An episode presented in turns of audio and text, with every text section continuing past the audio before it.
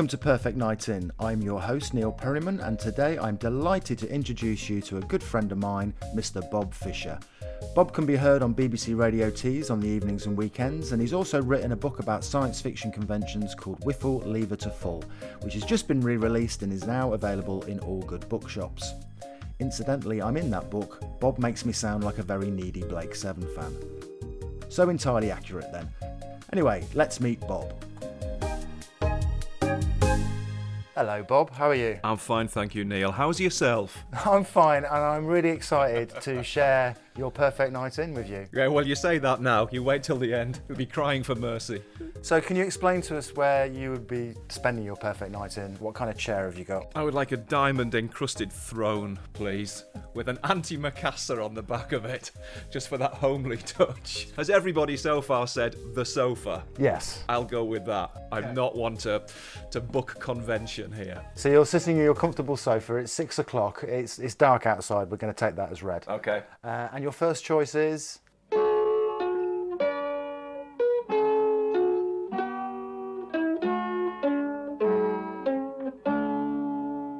Bagpuss. And why have you chosen Bagpuss, Bob? Bagpuss is very much me um, as a four or five year old sitting in front of a coal fire um, in our front room with a mug of warm milk. And when I hear Oliver Postgate's voice, um, that transports me back to those times. But it also it kind of sums up a feeling that I had throughout my childhood that I've really started to explore a little bit as an adult as well, which is this kind of haunted quality. And it's a phrase that's been used a lot when describing the popular culture of the 1970s, a haunted quality. But I distinctly remember as a kid, as a four year old, watching Bagpuss and thinking, there's something not quite right about all of this. It's melancholy, it's sepia mm. tinted, it's about old things and lost things. It's got tatty puppets. The stories in it are very much rooted in a folk tradition mm-hmm. as well. And a lot of that came from Oliver Postgate, the man behind uh, Bagpuss, along with along with Peter Firmin, uh, who made the and designed and uh, the uh, the puppets and the toys, and uh, always keen to give credit to uh, Peter's wife Joan Firmin, who made them all and doesn't get the credit that she deserves for making these incredible puppets and sets. Um, so I think a lot of, of that feeling came from from all three of them, but from Oliver in particular, who had this very unusual background. You know, Oliver Postgate was the son of a political firebrand. He'd had a really unconventional upbringing, and all of that, I think, pours into his work. So, th- the episode that I wanted to watch uh, for my perfect night in uh, is called the the Owls of Athens, and it's the second episode. Out of only 13. Uh, indeed, well, this is the strange thing, isn't it? You know, we, we grow up thinking. "Oh, There were hundreds of episodes of Bagpuss, and um, I think it was only in the 1990s, possibly, with the advent of the internet, that we began to discover there weren't hundreds of episodes of our favourite kids' TV shows. Um, so, yeah, 13 episodes of Bagpuss, um, all perfectly formed as far as I'm concerned. But The Owls of Athens is essentially a story about it's about a cushion. Um, it's about a cushion that comes into uh, into Bagpuss's shop. Um, in fact, it's, it's not even the full cushion; it's the cover. And it transpires it's the uh, the, uh, the the cover of a cushion that belonged to the Bony King of Nowhere, um, which is a, a story that is told in uh, in this episode of Bagpuss, um, and and uh, accompanied by a song. The bony king of nowhere, he sat upon his throne. He didn't much like sitting there because his throne was his throne was made of stone. His throne was made of marble white, its feet were made of gold. It was a royal throne, all right, but oh dear, it was, it was extremely cold. Uh, the song "The Bony King of Nowhere" is one of my favourite songs. It's beautifully performed uh, by by Sandra Kerr and John Faulkner, um, who had been brought in by Oliver Postgate as um, to give a different feel, to give a deliberately folky feel to Bagpuss.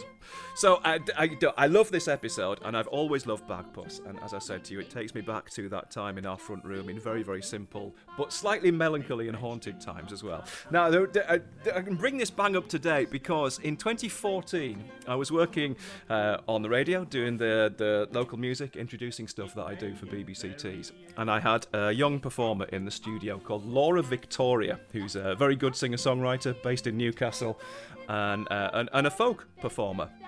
And she started talking about how she'd become interested in folk music and how she was doing a folk music degree at Newcastle University.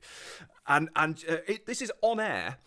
It, she said, "Oh yeah, and, and and I learnt this song from my tutor at university, Sandra Kerr." And she was saying, and I was like, what, what, "Hang on, can you rewind a little bit? Did you say Sandra Kerr?" I said, "Was Sandra Kerr like from Bagpuss?" She oh yeah, I think so. Yeah. So black right. I'm gonna have to investigate this. So I I went uh, on uh, the Newcastle University website. Indeed, it was that Sandra Kerr. Um, I emailed her through the website, thinking she might not be interested in talking about Bagpuss anymore. Uh, but she got back to me, and she is. She absolutely loves Bagpuss. Still holds it in very high regard, um, and we've become really good friends since then, myself and Sandra. And uh, she signs her emails to me as Mad the Rag, which is Madeline the Rag Doll, because she's the voice of Madeline the Rag Doll in Bagpuss as well. So um, uh, this episode has a resonance for me as well, because Sandra has one item from the original sets of Bagpuss, and it is the cushion from The Bony King of Nowhere, the cover of a cushion fit for a king. Have you touched this cushion? Of course I have. I said to Sandra, Can I touch your cushion, Sandra? And she said yes. So Bagpuss placed the cushion neatly in the front of the window and left it there, so that if the person it really belonged to should happen to come past, they would see it and come into the shop to collect it. And so their work was done. So Bagpuss is all of those things to me, and I love it to bits. It's kind of comfort TV for me, Bagpuss. Okay, Bob. So staying with the melancholic theme, your next choice is.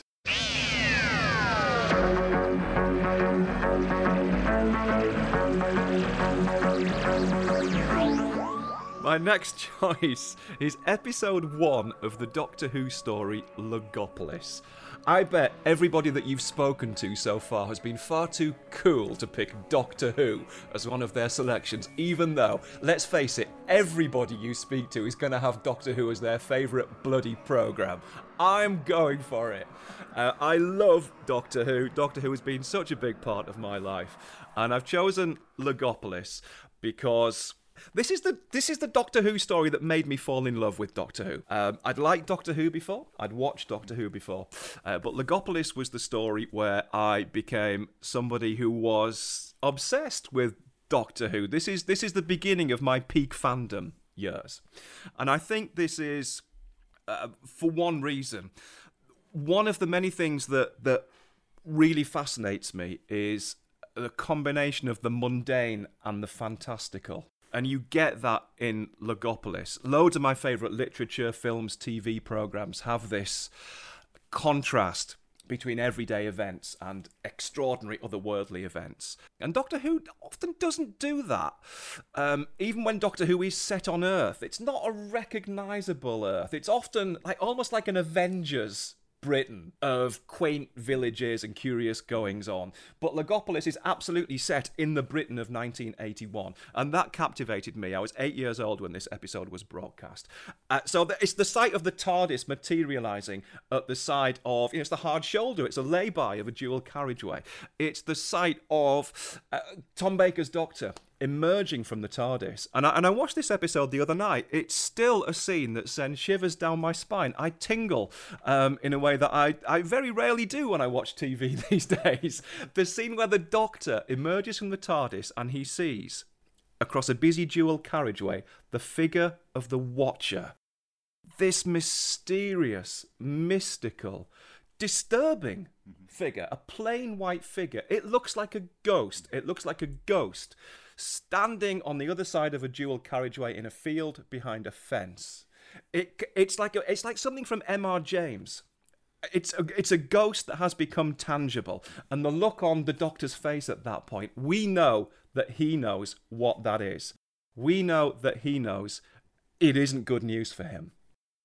I think it's uh, was it was it Percy Shelley? I think it's Percy Shelley that just before he died saw a figure, like a doppelganger of himself, pointing out to sea. And uh, you know, he absolutely put on record that he'd seen this before he died at sea. That scene in Logopolis, I think, is possibly a, a, a, tribute to that moment. It's absolutely spine tingling. But I think uh, the atmosphere of, of Logopolis Part 1 is just wonderful. It's often described as funereal, uh, which I think I can see why people say that. For me, it's not quite that. It's kind of ill. It's there's a sickness to Logopolis. Again, it's that melancholy. And the episode is about, I mean, the whole story is about you know, as the doctor himself says. The more you put things together, the more they keep falling apart, and that's the essence of the second law of thermodynamics, and I never heard a truer word spoken. Come on. It's about entropy, it's about decay, it's about things just running down and being at the end of their lives, including the doctor himself. It's that scene in the cloister room where he tugs at a bit of ivy and the masonry from between the stonework falls down to the ground. It's so sad, uh, but it's so evocative as well. I mean, I absolutely watched Doctor Who round at my grand's house. It's become such a cliche for, for people of our generation. Yeah, we watched Doctor Who at our grandparents' houses, but we did because we went to see our grandparents on weekends. So when you think that I watched this incredibly atmospheric and evocative piece of TV in the midst of, you know, there will have been me and my gran and my parents and probably my uncle Trevor, and there will have been like a little tra- tray of cakes of Viennese whirls and almond slices and a dog or two loping around the front room. Um, amidst all this hubbub, the atmosphere of Logopolis still came over to me, and I can absolutely pinpoint this episode as the one where I fell in love with Doctor Who, and from then on, there was no turning back. Okay, Bob, so you're feeling quite melancholic now, Yeah. and we're going to change the pace up a bit with your next choice. It's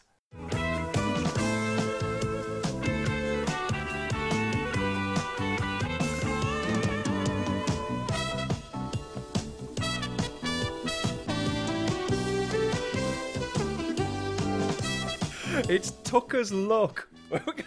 you say we're going to change the pace, we're going to bring the atmosphere down even further. I mean, for those unaware, Tucker's Luck is it's a spin-off of Grange Hill. I think that the thinking being that Tucker Jenkins, uh, played by the brilliant Todd Carty, superb performer all the way through Grange Hill and Tucker's Luck, and the rest of his career. He's an actor I love.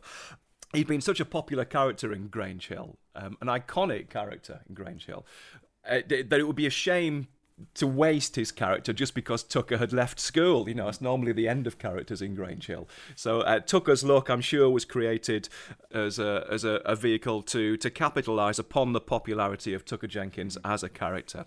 But I mean, it belongs to a genre in its own right. I think Tucker's Luck. Uh, there was a spate of TV series around that time that I can only I really describe as like, belonging to Thatcher's Britain with an F on the start of it. Tucker's Luck, I would lump in with series like Johnny Jarvis, uh, Boys from the Black stuff, some of the stuff that Channel 4 was doing at the time, series like Scully. But you know what I mean? It's very much of that. um, political children's TV.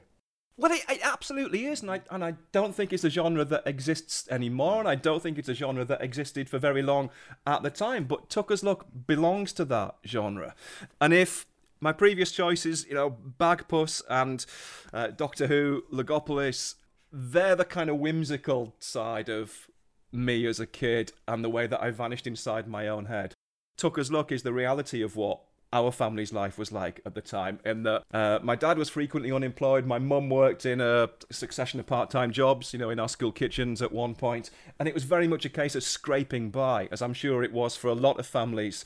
I was going to say in the northeast, but in in Britain at that time, we never really knew when the next pay packet might be coming from. Um, and Tucker's Luck is absolutely all about that. So it's Tucker Jenkins and his friends Alan and Tommy. They've left school at the age of, you know, we assume 16. They don't really have any qualifications. And they're trying to scrape a living by whatever means that they can. And when I watch Tucker's Luck and I see that world of building sites of wasteland of knackered old motorbikes in yards of empty shop units that is the britain of the early 1980s and of my childhood, you know, of, of knackered old football grounds with, ter- you know, cracked concrete terraces with the weeds growing through. And just this air of desperation. You should have been here an hour ago. Why? What happened? Your box was closed. Yeah, well, I didn't have no money for the bus. I'm out of work, you see. Well, you've missed your signing on time. So? So you have to go and see the supervisor. And? And your giro will probably be late. If he thinks you're still entitled to it. Same old record. You know you're supposed to sign on on time. Look, there's me box there. Can't you just get me fired out? Next, please. It's not my fault there's no crappy jobs. And it's not my fault you can't get out of bed once a fortnight. But within that, a lot of humour, a lot of black humour, um, and a lot of hope as well. And I think the hope in Tucker's Luck is the hope of youth. It's almost like, do you know, I can, I can, I can do an analogy here. It's almost like the young people in Tucker's Luck. They're like those weeds pushing through the concrete of the of the broken football grounds. They, Tucker and his friends still believe that they can make something of their lives that they can do this and it's that that gets you through it it's such an evocative series for me um, even like, like, the, the, like the orange job centres that were in every high street at the time you know they transport me because when i see tucker and his mates traipsing into those i just think of my poor dad and, and, and mum traipsing into the one on teesside you know that they had to go to on a regular basis it's all in there i think it's it's a time capsule of Britain in the early 1980s, and I'm very glad it exists. Your next choice is a big surprise to anybody that knows you.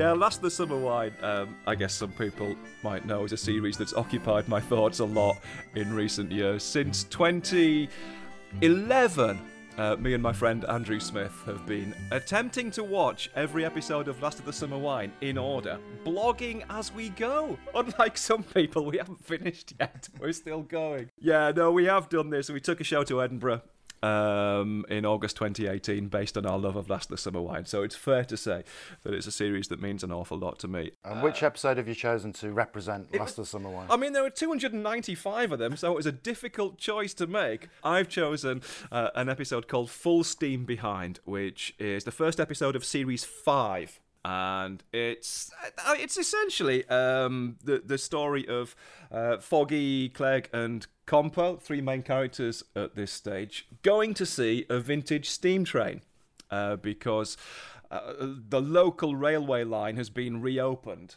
um, as a tourist attraction with steam trains running along it, and they go to see like the opening ceremony and to uh, to bask in the golden age of steam. You are about to see a steam engine. A steam engine, lovingly restored. The official reopening of the line, and we can be part of it. We can be among the passengers on this first historic journey. As long as we don't have to walk. Last of the Summer Wine is a program that I love because of, because of its atmosphere. I keep saying, you know, these I, I drink in the atmosphere of these programs, and I and uh, and that's that's what does it for me. When I watched Last of the Summer Wine, it is an atmosphere of gentle bleakness, I think, in the early years. It's melancholic again, isn't it? It, yeah, it is, isn't it?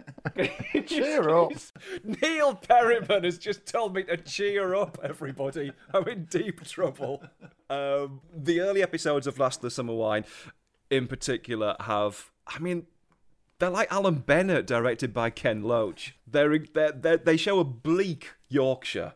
They show a Yorkshire that's post-industrial. Uh, Holmfirth, where it was filmed, is covered in soot. All the buildings are black in the early episodes of Last of the Summer Wine, and you know your main characters are three men who nowadays would arguably be considered to be in their prime. You know, they're not old men at the start of the series. Brian Wilde, believe it or not, was 48 when he started playing Foggy Dewhurst. So, I, but back in the 70s, they've been written off by society. They're filling their time, and they do so in this episode uh, by going to see a vintage steam train. Now, there are several things I love about this episode. One of them is the fact that it's a very rare occurrence of Foggy being correct. Right, Foggy in Last of the Summer Wine normally comes up with ridiculous harebrained schemes, and Compo and Clegg go along with them for the sake of a quiet life, knowing that they're stupid. On this occasion, all Foggy wants to do is go and see a vintage steam train. What's wrong with that? But the other two never stop complaining. He takes them to uh, an, an abandoned railwayman's hut at the side of the railway line, and it's full of memorabilia and old artifacts and stuff from the golden age of steam. And Compo and Clegg aren't interested. They actively want to go home, and, and I said, "Why? This is what a, what a day out this is. It's lovely, but it's an episode that well, first of all, it does transport me back to my childhood again because Last the Summer Wine was. Even though for the first 10 years or so it wasn't broadcast on a Sunday night, um, it has an essence of Sundayness about it. I, I, I can't hear the opening theme to Last of the Summer Wine without a nagging feeling that I've got some geography homework somewhere to be getting on with. Um, so it does take me back to Sunday nights, the one night of the week when you, you had a bath and washed your hair. Can you imagine? How did we not stink to high heaven? Um, so it takes me back to that. Um, but also, uh, one of the the first expeditions uh, that myself and Andrew had uh, for the Summer Winos blog was uh, we we went on a day trip in October 2012 to the uh, Keighley Worth Valley Railway Line, which is quite. I mean, it absolutely is the railway line in this episode, um, and it's this episode depicts the opening of it uh, back in the mid 1970s. Uh, but the line is beautiful. You can still go up and down it on a vintage steam train, which obviously we did, and uh, the train, the actual train that's featured in this episode is in the depot at Oxenhope railway station at the end of the oh, line. So we had a little walk around that as well. And it's beautiful. So this is an episode of great resonance for me and I love it to bits. Okay, Bob, it's 7.45, but before we start your next choice, have you brought any snacks with you? Have you not got anything in? it's your choice. I didn't know what to. I didn't know what to bring. there's a there's a cake that I've wanted to find for years, and it's a cake that again this transports me back to my grand's house on a Saturday night watching Doctor Who, um, and we used to get these from Shipman's the Bakers um, in Acklam in Middlesbrough, and it in my head it's called a chocolate flake cake. It's a solid rectangle of cake, of chocolate cake with cream through the middle of it. But the entire exterior of it is coated in a shell of chocolate with little flakes dotted all the way along it. So every slice would have a flake on the top of it. But the key here, obviously, was to get an end slice because then you'd get the shell of chocolate on the outside. If you got a slice from the middle, it would only have the shell of chocolate on the edges of it.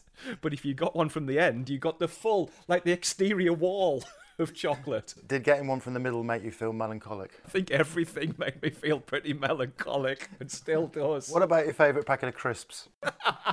Monster Munch. Which flavour? Do you know what? Um, people balk at this sometimes, uh, but for me, the only Monster Munch flavour worth its salt, and I imagine there is a bit of salt in it, um, is Flaming Hot. which uh, apparently is something of an arriviste on the Monster Munch scene. it wasn't available in the golden age of Monster Munch in the 1970s and 80s. But flaming hot. If I if I could choose to live on one food for the rest of my life, it would be flaming hot Monster Munch. Once a year, our monsters take a holiday. They relax by the purple patterned sea, bask on the turquoise sandy beach, and of course try the local snacks, which as usual leave them feeling less than satisfied.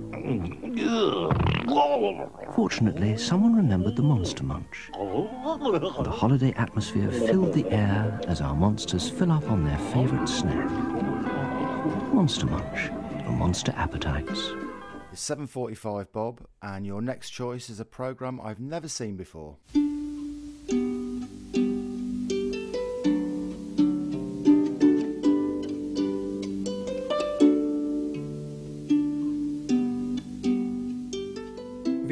The Service. You've never seen it? Never seen it. You've been doing with your life. You've been watching Doctor Who. How many times have you seen some episodes of Doctor Who? Um, I'm going to take you back to late 1983. and I'm sitting in my school library, Levendale Primary School in Yarm, and my teacher, Mr. Millward, who uh, often did this kind of thing, he's gathered the class together and he's going to read to us. And he's going to read to us from a book that I'd never heard of before. I'd never heard the, of the writer before, uh, but it's The Weird Stone of Brisingamen by Alan Garner. And the minute he began reading from it, I knew that I'd found my favourite writer and nothing that I have seen or read in the intervening 35 years has dissuaded me from that opinion. Alan Garner is my favourite writer. Alan Garner will always be my favourite writer. Alan Garner is an extraordinary figure in the field of British literature. So his early books are, I mean, they're children's books. There's, I, I, I think, I think he has disputed that he ever wrote them with children in mind, but they're very child friendly his earliest books. The Weird Stone of Brisingamen is the first one that he wrote. It's got a sequel called The Moon of Gomrath. Um, there is a third book called Elidor that starts to explore slightly more complex themes. And the fourth book that he wrote was The Owl Service. It's it's difficult to describe. The Owl Service is essentially the story of three young people who are in a holiday cottage in Wales in a remote Welsh valley, um, and they're cooped up together, and they find in the attic of the cottage a dinner service that appears to have an abstract pattern around the outside of every plate. But when Alison, um, who is uh, the the girl of the trio, um, also accompanied by by Roger and Gwyn, um, Alison uh, begins to trace the pattern around the outside of the plates onto pieces of paper and discovers that she is able to fold them up into the shape of owls. And essentially, what happens is that Alison, Roger, and Gwyn find themselves recreating a story from Welsh folklore. Um, it's a genuine Welsh folk story. It's part of the Mabinogion um, Welsh myth cycle. And they're recreating a doomed love triangle. They are becoming the characters in this folk story. And it's a story that has been repeated within the confines of the valley over and over with different people assuming the different roles. The TV adaptation uh, was made in 1969 and it's one of the most complex, atmospheric, and melancholic. oh, there's certainly a bit of that about it. Inappropriate. is the word I was about to use. It's an era when children's television, I think, often gave little heed to the fact that uh, parts of the audience could be disturbed or confused by the things that they saw in the name of children's television. Um, there is an air of claustrophobic, simmering sexuality to the owl service that I don't think would make it part of a modern program, you know, even aimed at teenagers. There, there are lots of crossed legs and manes of hair being tossed around in the owl service, and that's that's just Edwin Richfield. um, no, it's it has an atmosphere that's that's really really affecting. Um, again, it's it's it's that that friction between the ordinary everyday uh, world and the utterly fantastical and supernatural. It's when those two things collide that I really start to get interested. There you are. It's an owl. Yes, it is. An owl. No, that's quite good. I like him. Her. You can tell. Okay, I like her. Hello there. Don't do that. You what? Don't touch her. Like, I've got to know Alan and his family a little bit in recent years, just from attending events over at their gaff. Um, and it's something that's very, very precious to me. Um, anyway, the upshot of this essentially is that the owl service is real. Um, it's it's a genuine dinner service um, with the pattern on it as described in the book, as seen in the TV series, um, and it's owned by uh, Alan and his family. It was originally owned by Alan's uh, mother-in-law, um, his wife's called Griselda, and it was her mother's uh, dinner service. I think that's right. But I've seen the service. Did you Um, touch the plate? I can I can go one better than that. Um, the plate was designed, the whole service was designed by uh, Christopher Dresser, who's a well known uh, Victorian uh, plate designer. And Christopher Dresser has links to Middlesbrough. So Alan and Griselda and their family donated a plate uh, from the actual owl service to the Dorman Museum in Middlesbrough. And guess who was charged with the task of transporting it from Cheshire to Middlesbrough? Yeah, I've never driven so carefully in my life, but I can proudly say that I've driven a plate from the Owl service back across the M62 to you know, Teesside. I thought touching the cushion in Bagpuss was impressive. there was a point where, you know, we pulled over at Birch Services because we all needed a bit of a break and to stretch our legs. And I thought, should I leave somebody in the car with it? What happens if the car gets nicked?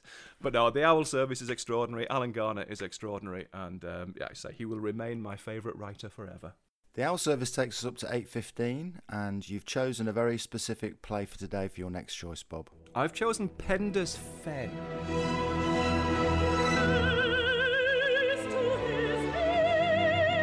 Uh, by David Rudkin, uh, directed by the great Alan Clarke, which I can't claim any childhood memories for this one. I think if I had seen it during my childhood, I would have been even more melancholy than I already was. Uh, Penda's Fen is something that I came to only a couple of years ago when it was released on DVD, Blu ray, at the BFI put it out. But having that interest in folklore and folk myth, um, it was obviously something that I was drawn to. And I bought it and I watched it, and it very quickly became one of my favourite ever pieces of television. I think it's an extraordinary piece of TV uh, in so many different ways. And we talked about Alan Garner, about the Owl Service, and I think David Rudkin um, is possibly cut from similar cloth um, to Alan Garner, I think. Again, it's that combination of the fantastical and the everyday, but also the way in which uh, story and power can be contained within the landscape. Uh, so the Owl Service is about a folk story that's kept within this very specific Welsh valley and affects deeply and profoundly the people um, who visit or inhabit that valley. And Penda's Fen is also about the way in which something deeper, something more profound than the everyday is buried beneath our feet. I mean, literally in some scenes in Penda's Fen. But it's essentially the story of a, a troubled teenager uh, called Stephen Franklin who is kind of wrapped up in his own his own world of restraint really some of the restraints that he finds himself being subjected to are put there by his school, but I think, which is a very military school, uh, some of them are put there by society and the fact that he is the son of an Anglican vicar, but a lot of them appear to be very self generated. He's very harsh on himself. Um, he's a very uptight young man. And the catalyst for the events in Penda's Fen appear to be essentially Stephen's dawning realization that he's gay. And that goes against many of his own beliefs. He finds himself in the midst of a series of supernatural events that seem to be that older, deeper Britain, coming to shake him out of his own self imposed constraints. So he's visited by an angel. He's visited by a demon. He's visited in one extraordinary scene by the ghost of Edward Elgar, who's his favourite composer that is it's just an extraordinary dialogue between a troubled teenager and and a supernatural figure. It's filmed absolutely naturally, as if they're as if Elgar is a real person who acknowledges that he's dead and he shouldn't really be there. Have they uh, cracked the enigma yet? My secret, the, the, the famous tune that, that fits with my my enigma theme. Uh, has anyone identified it? Oh, oh, that, sir. Well, they have tried combining your theme with all sorts of tunes. Auld Lang Syne in the minor, even God Save the King. None of the combinations is really convincing. It's a phenomenal scene. And ultimately, um, he is, well, redeemed by the figure of uh, King Penda himself, who was the last pagan king uh, in England, um, 8th century king, and it's Penda who really rises from beneath the rolling hills of Worcestershire and imbues Stephen with this wilder, uh, more natural England. And, and you know, it's it's a it's a piece of TV that's often attracted people that have an interest in that kind of, um, let's call it fantasy, and and absolutely, I'm one of them. Um, but I think it's a political piece as well, and that's that's David Rudkin himself has I think almost tried to distance himself from the fantasy elements of it and said, no, it's it's a piece about politics and about the way in which we must break through the constraints of society, whether they're imposed upon us or whether they're self-imposed, and find our true selves. Um, so I, I I genuinely think it's one of the most profound, if not the most profound pieces of TV ever made. Again, I love the atmosphere of it. It's the stillness, those still shots of the countryside, of the power within those landscapes um, just haunts me and uh, it's not a program that gives up its secrets easily and it's one that it's, uh, I, I hadn't seen it at all until a couple of years ago but i've watched it again and again and every time i watch it I get something else from it. Another layer peels back, and I will continue to watch it, and I hope that continues to happen. That edition of Play for Today takes us up to 10 o'clock, and your next choice has a very sad theme tune.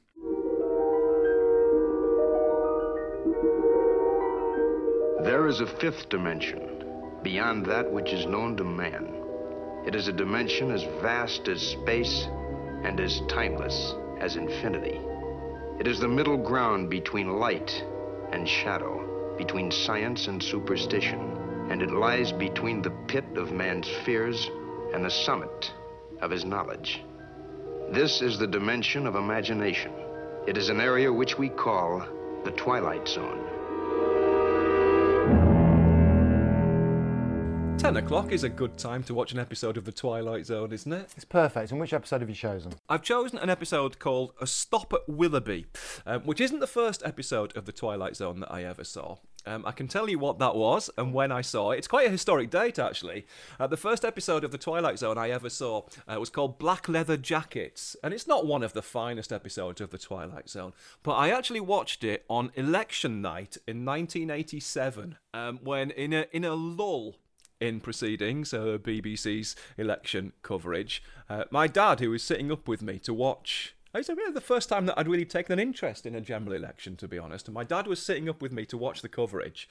Um, and we're, you know, not an awful lot happening. There are these little breaks, election coverage. Uh, he said, Go on, have a flick through the channels and see what else is on. And we put Channel 4 on, and just starting was The Twilight Zone, which I'd never heard of before. But my dad apparently had been uh, something of a fan of it back in the early 1960s when it was made, and um, and said, oh, you know, in, in, in my dad's typical fashion, said, "Oh, I've seen this one." yes, 27 years earlier, Dad. I, I don't think we can count this as a bloody repeat. but I watched it, and uh, something about it really chimed with me. and, and, it wasn't just the melancholy, Neil. Um, it was the fact that it was of its time. It's very recognisably a series from the early 1960s, um, but it's so beautifully made. It absolutely crackles the Twilight Zone. They're generally brilliantly directed. They look amazing. They've got these great, intense performances. And in Rod Serling, who's a great creative genius and and, and writer uh, of many of the Twilight Zone's best episodes. Uh, they had a visionary uh, TV screenwriter. Uh, lots of Rod Serling's Twilight Zone stories have a social message, but I've actually chosen one that doesn't. Uh, so, A Stop at Willoughby.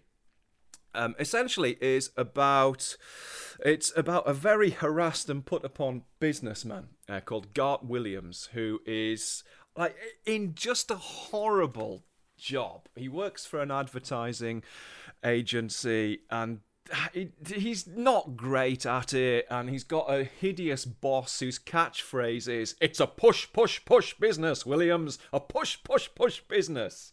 And you'd think that he'd find some respite when he goes home to his wife, but his wife is hideous as well, and just tells him to get a grip all the time, and she wants the latest gadgets and a bigger house and what have you. So his life is fairly miserable. Um, and on the way home from work every day, gets the train home from work work on this, this commuter train. It's dark and it's snowing outside. He keeps dropping off. And every time he falls asleep on the train, he finds himself dreaming, we assume, of the train stopping in a town called Willoughby. And Willoughby is just his idyllic town. And it's Huckleberry Finn, it's Mark Twain, the band's playing on the bandstand, the kids are in their straw hats and they're off to go fishing. It's a summer's day, it's just glorious. It's everything that he wants out of life is to live in Willoughby. Willoughby. It was summer, very warm. Kids were barefooted. One of them had a fishing pole. It all looked like a Currier and Ives painting. Bandstand, bicycles, wagons. I've never seen such serenity. It was the way people must have lived a hundred years ago. Crazy dream. So this keeps happening to him. His real life gets more and more horrible. His fantasy dream stops in this fictional town of Willoughby become more and more enticing. And you can see written across his face the feeling that he, he wants to live in Willoughby. He wants to leave everything in the real world behind him and, and live in Willoughby. What's your policy on spoilers here, Neil? It's about 60 years old, this programme, isn't True, it? So it is, um, yeah. I think if you haven't seen it by now, if you don't like spoilers, skip forward about a minute. Look away. so, the end of the episode, uh, after a crucial scene in which uh, you know, he throws everything up in the air at the office. He phones his wife and tells her that he can't take any more. He can't cope. He's clearly suicidal. And his wife just essentially tells him to get a grip, and she doesn't want to hear it. Um, he then makes the decision that when he falls asleep on the train on the way home, and when he dreams of the train stopping in Willoughby in 1888, that he is going to get off the train and he's going to stay there. And he does that. And the relief on Gart Williams' face, the relief that seeps out of the TV screen at that point is absolutely palpable. And the closing scene of the episode is back in the modern day where we learn that in the real world, Gart Williams has thrown himself from the train and he's dead. And his lifeless body is collected from the tracks by Willoughby and Son funeral director. So there's a, you know there's there's the nice tales of the unexpected style twist uh, at the end there. Became a trademark of the Twilight Zone. But I just think it's it's an episode that's despite the fact that the main character dies at the end of it, it's an incredibly feel good episode because I think we've all been in those situations where you do think. I can't handle this. Everything is just too stressful. I want to live in a Mark Twain novel. Um, and uh, for that reason, uh, this is my favourite episode of The Twilight Zone, and it's the one that I tend to go back to when I want to watch one. The Twilight Zone takes us up to 10.30, Bob, but before we start, your final choice, can I get you a drink? Well, as you know, Neil, I'm firmly of the belief that alcohol is a poison. I refuse to throw myself into the kind of licentious lifestyle that you so happily endorse. But if you're going to put a gun to me head here, I'll have a Campari and soda, please. Because it's, it's, it's the only drink I've ever tried that tastes a little bit like old wardrobes. Yeah, nice colour, isn't it? Campari, with soda, with lemonade, with tonic, but always with pleasure. Were you truly wafted here from paradise? No, Luton Airport. While I go off and make you a Campari and soda, let's begin your final choice.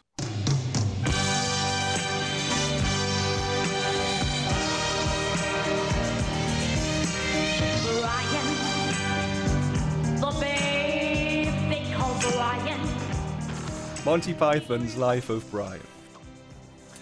A little while ago, I did a radio topic um, on BBC Tees and invite listeners to send us a text with their stories. And the topic was stuff that you really loved as a kid that your parents wholeheartedly disapproved of. Uh, bonus points available if this stuff was clearly absolutely brilliant and your parents thought it was rubbish. And I expected loads of musical suggestions because that tends to be the case, doesn't it? You know, you, the stuff that you love on top of the pops, your parents just think is an absolute tuneless racket. Um, but I was surprised to find out that what I actually got uh, were lots of suggestions of comedy programs and films, and the one that came up again and again and again was The Young Ones. Oh. Yeah. Have I surprised you? Yes, you have. um, yeah, the young ones was the one that the parents kind of understandably, I guess, disapproved of because it, it wasn't specifically particularly made for them. Um, however, I never had that problem with my parents, and this is where I begin to feel very grateful for the fact that I had parents who kind of shared my sense of humour.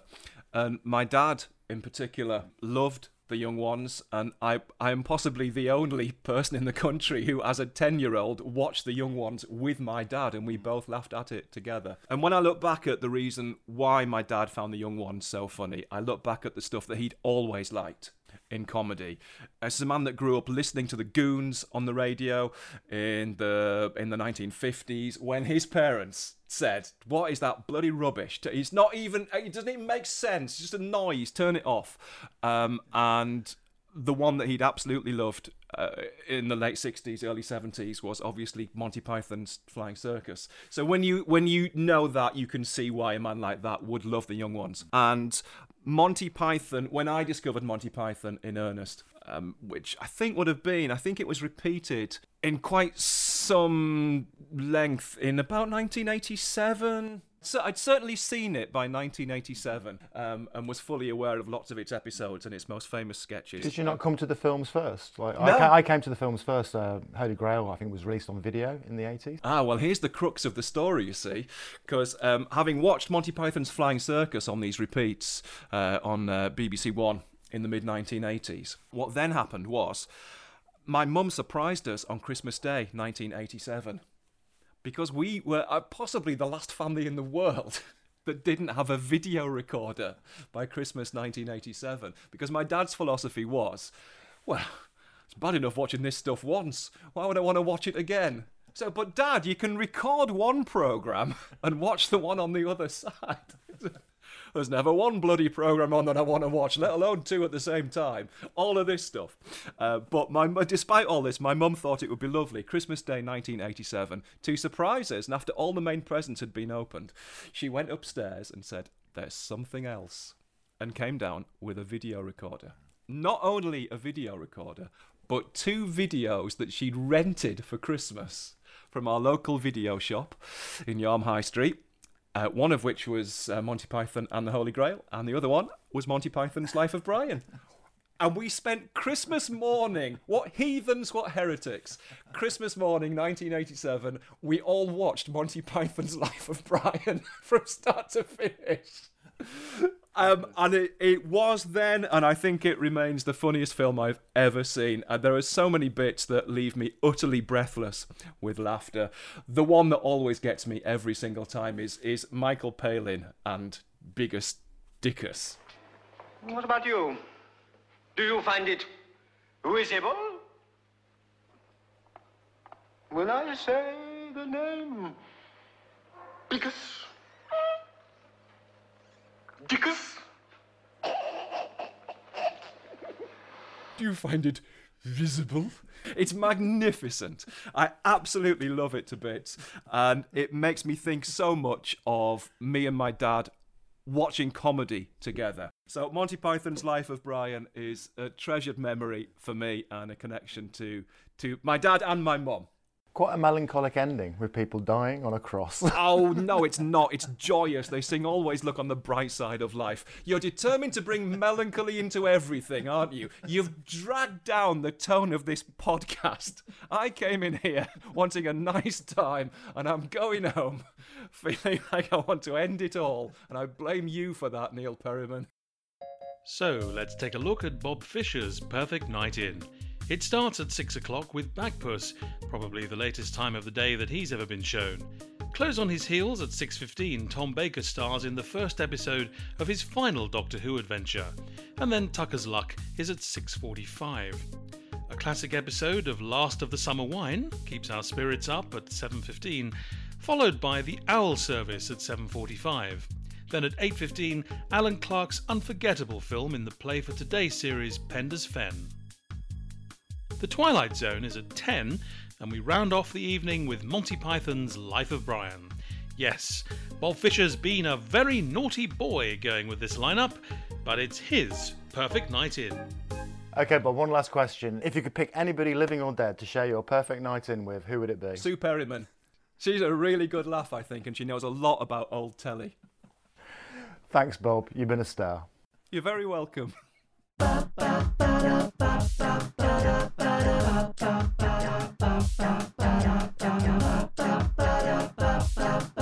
It's a perfect night in.